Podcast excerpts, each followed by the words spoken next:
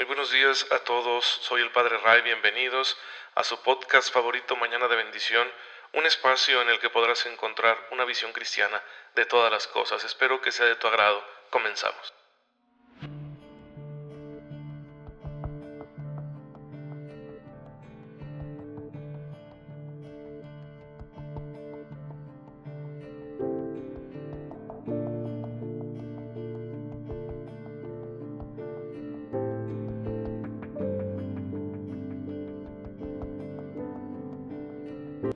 Hermanos, muy feliz martes. Espero que se encuentren muy bien gozando de cada cosa buena que el Señor, estoy seguro, pone en su camino. Hay que discernir siempre nuestra vida para descubrir esas bendiciones del Señor y para sacarles provecho porque son para nuestro bien, son para que podamos superar las situaciones que se nos vayan presentando, para que podamos resolver todos los retos de la vida de manera cristiana. Para eso son las bendiciones del Señor. Espero también que no se estén perdiendo la misa que se transmite en la página de mi parroquia, Santa María Reina Chihuahua, la pueden buscar así en Facebook, todos los días a las 8 de la mañana, de, lunes a sábado, a las, 8, a las 8 de la mañana y la misa dominical se transmite a la 1.30 del mediodía. Así que pues no se lo pierdan, ahí está, ¿verdad? No es lo mismo que estar en misa presencialmente, pero ya es una manera de santificar el día, de darle culto a Dios, de ofrecerle a Dios lo que somos y tenemos. Así que es muy bueno hacerlo y con esa frecuencia diaria todos los que puedan. Y recuerden que pues estamos en esta situación de pandemia.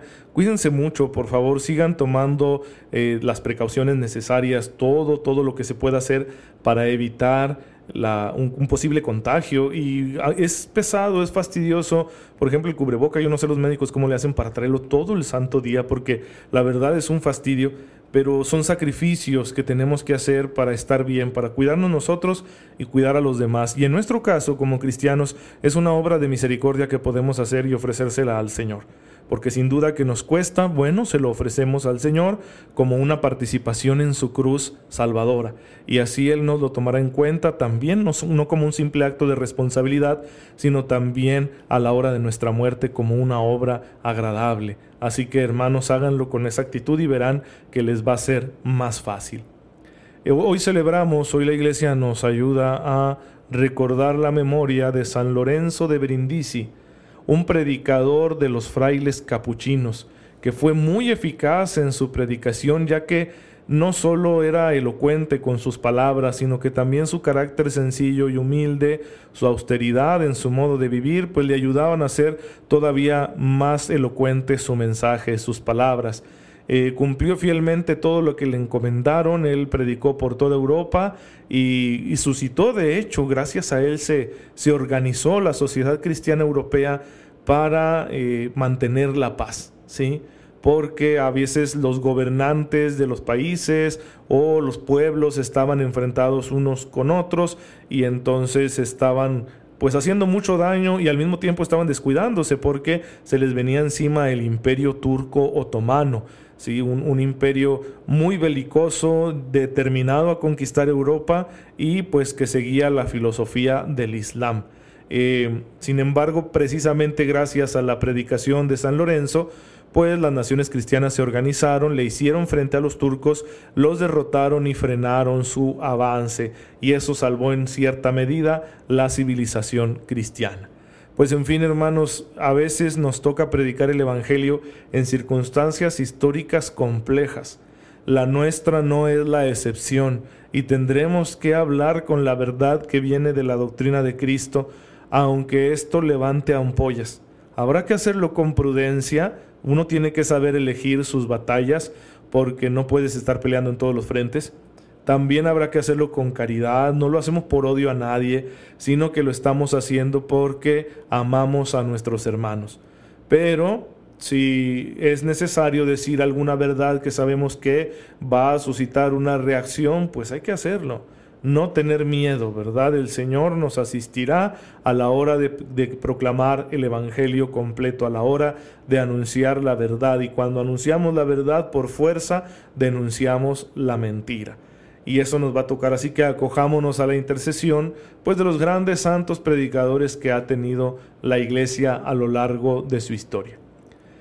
Y bien, pues entrando en materia, recuerden que estamos nosotros estudiando en el Catecismo de la Iglesia Católica el tercer gran apartado de nuestra fe que nos presenta el Catecismo y que es la dimensión ética, la teología moral católica. Estamos estudiándola así lo más profundamente que podamos sin caer en academicismo, ¿sí? sin que esto se convierta en una cuestión meramente académica, porque no se trata de ser eruditos, se trata de formar nuestra conciencia para que podamos discernir nuestra conducta y vivir plenamente como hijos de Dios.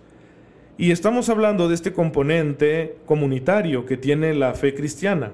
Es un componente muy importante porque no vivimos solos ni nos vamos a salvar solos. El Señor quiere un pueblo, el Señor quiere una familia, el Señor quiere una iglesia, la iglesia por sí misma es comunitaria.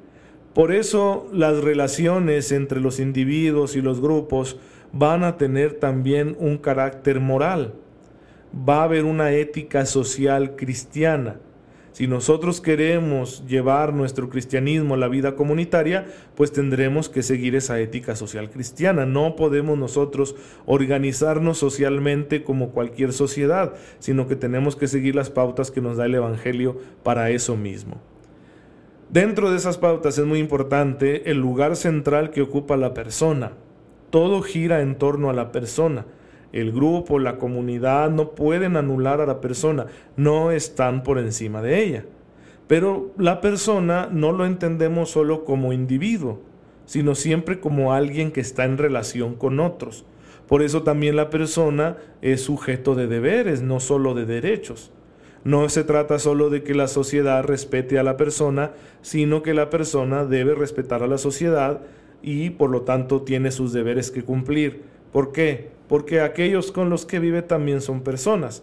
Y entonces al hacer comunidad, al vivir en sociedad, bueno, habrá una ética que regule el comportamiento de las personas, que siempre se encuentran en relación unas con otras. Y hablábamos de una idea que es muy importante para la sociedad, que es el bien común. Hay otra idea que es indispensable. Para que haya bien común, este otro elemento tiene que satisfacerse a cabalidad y es la justicia. ¿Qué es la justicia? Según Tomás de Aquino, que recoge seguramente las definiciones de otros, la justicia es darle a cada uno lo que le corresponde. Entonces tiene que haber un discernimiento previo para ver qué es lo que le corresponde a cada uno, porque no se trata de crear una sociedad igualitarista. Eso sería, además de poco factible, pues sería en último término injusto porque no todos somos iguales. ¿Cómo es eso? Es que vivimos en situaciones y circunstancias diferentes. Algunas de ellas son provisionales, otras son permanentes. Por ejemplo, un niño no es igual a un adulto. Por lo tanto, la ley no le puede tratar igual que un adulto, porque la ley lo que busca es impartir justicia. Y en este caso, si la justicia es darle a cada uno lo que le corresponde, al niño no le corresponde lo mismo que a un adulto. Por eso no se puede juzgar a un niño igual que se juzga a un adulto. Entonces ese principio es esencial para la construcción del bien común. Ahora la infancia es una condición de la persona que es provisional, es pasajera. Tarde o temprano la dejamos, nos convertimos en adultos y entonces la ley impartirá justicia a los adultos de una forma distinta. En cambio puede haber otras circunstancias que son permanentes, como por ejemplo cuando hay una discapacidad severa, permanente, perpetua, de la facultad racional. ¿Sí? Si alguien tiene problemas para discernir la realidad, porque tiene una demencia, por ejemplo, y esta condición le ha acompañado toda su vida, pues entonces la ley no va a poder impartirle justicia como a una persona que sí está en posesión de todas sus facultades. Por eso hay casos tan graves en los que a estos individuos que tengan una patología así que los limite en sus habilidades cognitivas, racionales, de discernimiento de la realidad, de discernimiento moral, se les va a considerar ante la ley inimputables, es decir, personas a las que no se les puede sentar una responsabilidad por sus actos, porque no son capaces de hacerse responsables de ellos ya que carecen de salud mental. Entonces a ellos la ley a la hora de impartirles justicia les tratará de forma diferente que a los que tenemos la fortuna de sí estar gozando de cierta salud mental que nos hace responsables de nuestros actos. Es un discernimiento en ocasiones difícil pero necesario, porque el igualitarismo termina haciendo daño. No puedes darle a todos lo mismo, sino que debes darle a cada uno lo que necesita. Y la ley está en función de ese principio de justicia, que es darle a cada uno lo que corresponde. Si la ley no cumple su función, no hay justicia, y si no hay justicia, no hay bien común. Así que este es otro de los elementos importantísimos a la hora de ver nuestras relaciones sociales desde un punto de vista moral. Y como cristianos así tiene que ser. Tú no puedes pretender llevar una vida agradable a Dios si eres injusto si eres injusto con tu familia, si eres injusto con eh, tus vecinos, si eres injusto con tus empleados, pues obviamente no estás agradándole a Dios. Es preciso vivir la justicia. Es preciso que tú le des a cada uno lo que le corresponde. Respeto, el tiempo que necesitan de ti, eh, los bienes que deben compartir de ti, ¿no? Por ejemplo, tus hijos, tu cónyuge, pues obviamente de lo que tú obtengas con tu trabajo honesto, ellos tienen derecho a recibir algo, ¿sí? Porque se ha formado este proyecto de familia y si tú no lo haces, estás siendo injusto y si eres injusto no puedes agradarle al Señor. Siempre, siempre nuestra fe tendrá también este aspecto social, comunitario. Les pongo un ejemplito que lo pueda ilustrar. Yo recuerdo en una ocasión haber sido testigo de un desagradable pleito entre dos personas, dos mujeres. Ambas eran catequistas en la parroquia y eran muy buenas catequistas. Cada una hacía su trabajo excelente, los niños las amaban, eran dedicadas, eran generosas con su tiempo, hacían su trabajo de calidad, les gustaba meterle creatividad, investigaban para aportarle más a la formación en la fe de esos niños. Y además se comprometían con los niños a ayudarles en cosas muy personales y pues por eso los niños estaban encantadísimos. Cada cada catequista tenía su grupo y cada grupo amaba a su respectiva catequista, pero entre ellas no se querían había una especie de rivalidad entre ambas y que llegó a explotar, ¿verdad? En una reunión y le, no les importó que estuviéramos varios sacerdotes ahí presentes, entonces ellas hicieron un pleitazo, se dijeron cosas muy feas, casi se agarran a golpes, ¿verdad? Eh, yo hasta me llevé un rasguño ahí por tratar de evitar que se, disculpen la palabra, se deschongaran, ¿no? Total, que fue una cosa muy triste porque se trata de una reunión comunitaria de iglesia entre personas que sirven y que transmiten a los demás el Evangelio. Pues fue bastante triste. El asunto es que, bueno, dije, esto tiene que arreglarse. Y yo fui dándole seguimiento a cada una. Y recuerdo eh, lo que me decía una de ellas, porque yo le, yo le preguntaba, ¿ya se reconcilió con su compañera? Y me decía, no necesito reconciliarme con ella yo ya me reconcilié con Dios, yo ya me confesé, ya me absolvieron, yo ya estoy bien. Y eso me dejó preocupado, sí, que haya católicos que piensen de esa manera. ¿Cómo puedes pretender tú agradarle a Dios tan solo porque dices que ante Él ya te arrepentiste si a tu hermano no le has pedido perdón? A lo mejor a veces uno intenta reconciliarse y la otra persona no corresponde pues ya es problema de la persona, pero es obligatorio intentar la reconciliación porque tenemos ese deber ante Dios y yo no puedo agradarle a Dios si no le pido perdón a mi hermano, ¿sí? si no intento la reconciliación. Bueno, pues hay que estar atentos porque nuestra vida nos puede pasar. ¿Qué es lo que sucedía con esta catequista? Que ella vivía una fe individualista. Ella pensaba, Dios y yo y nada más.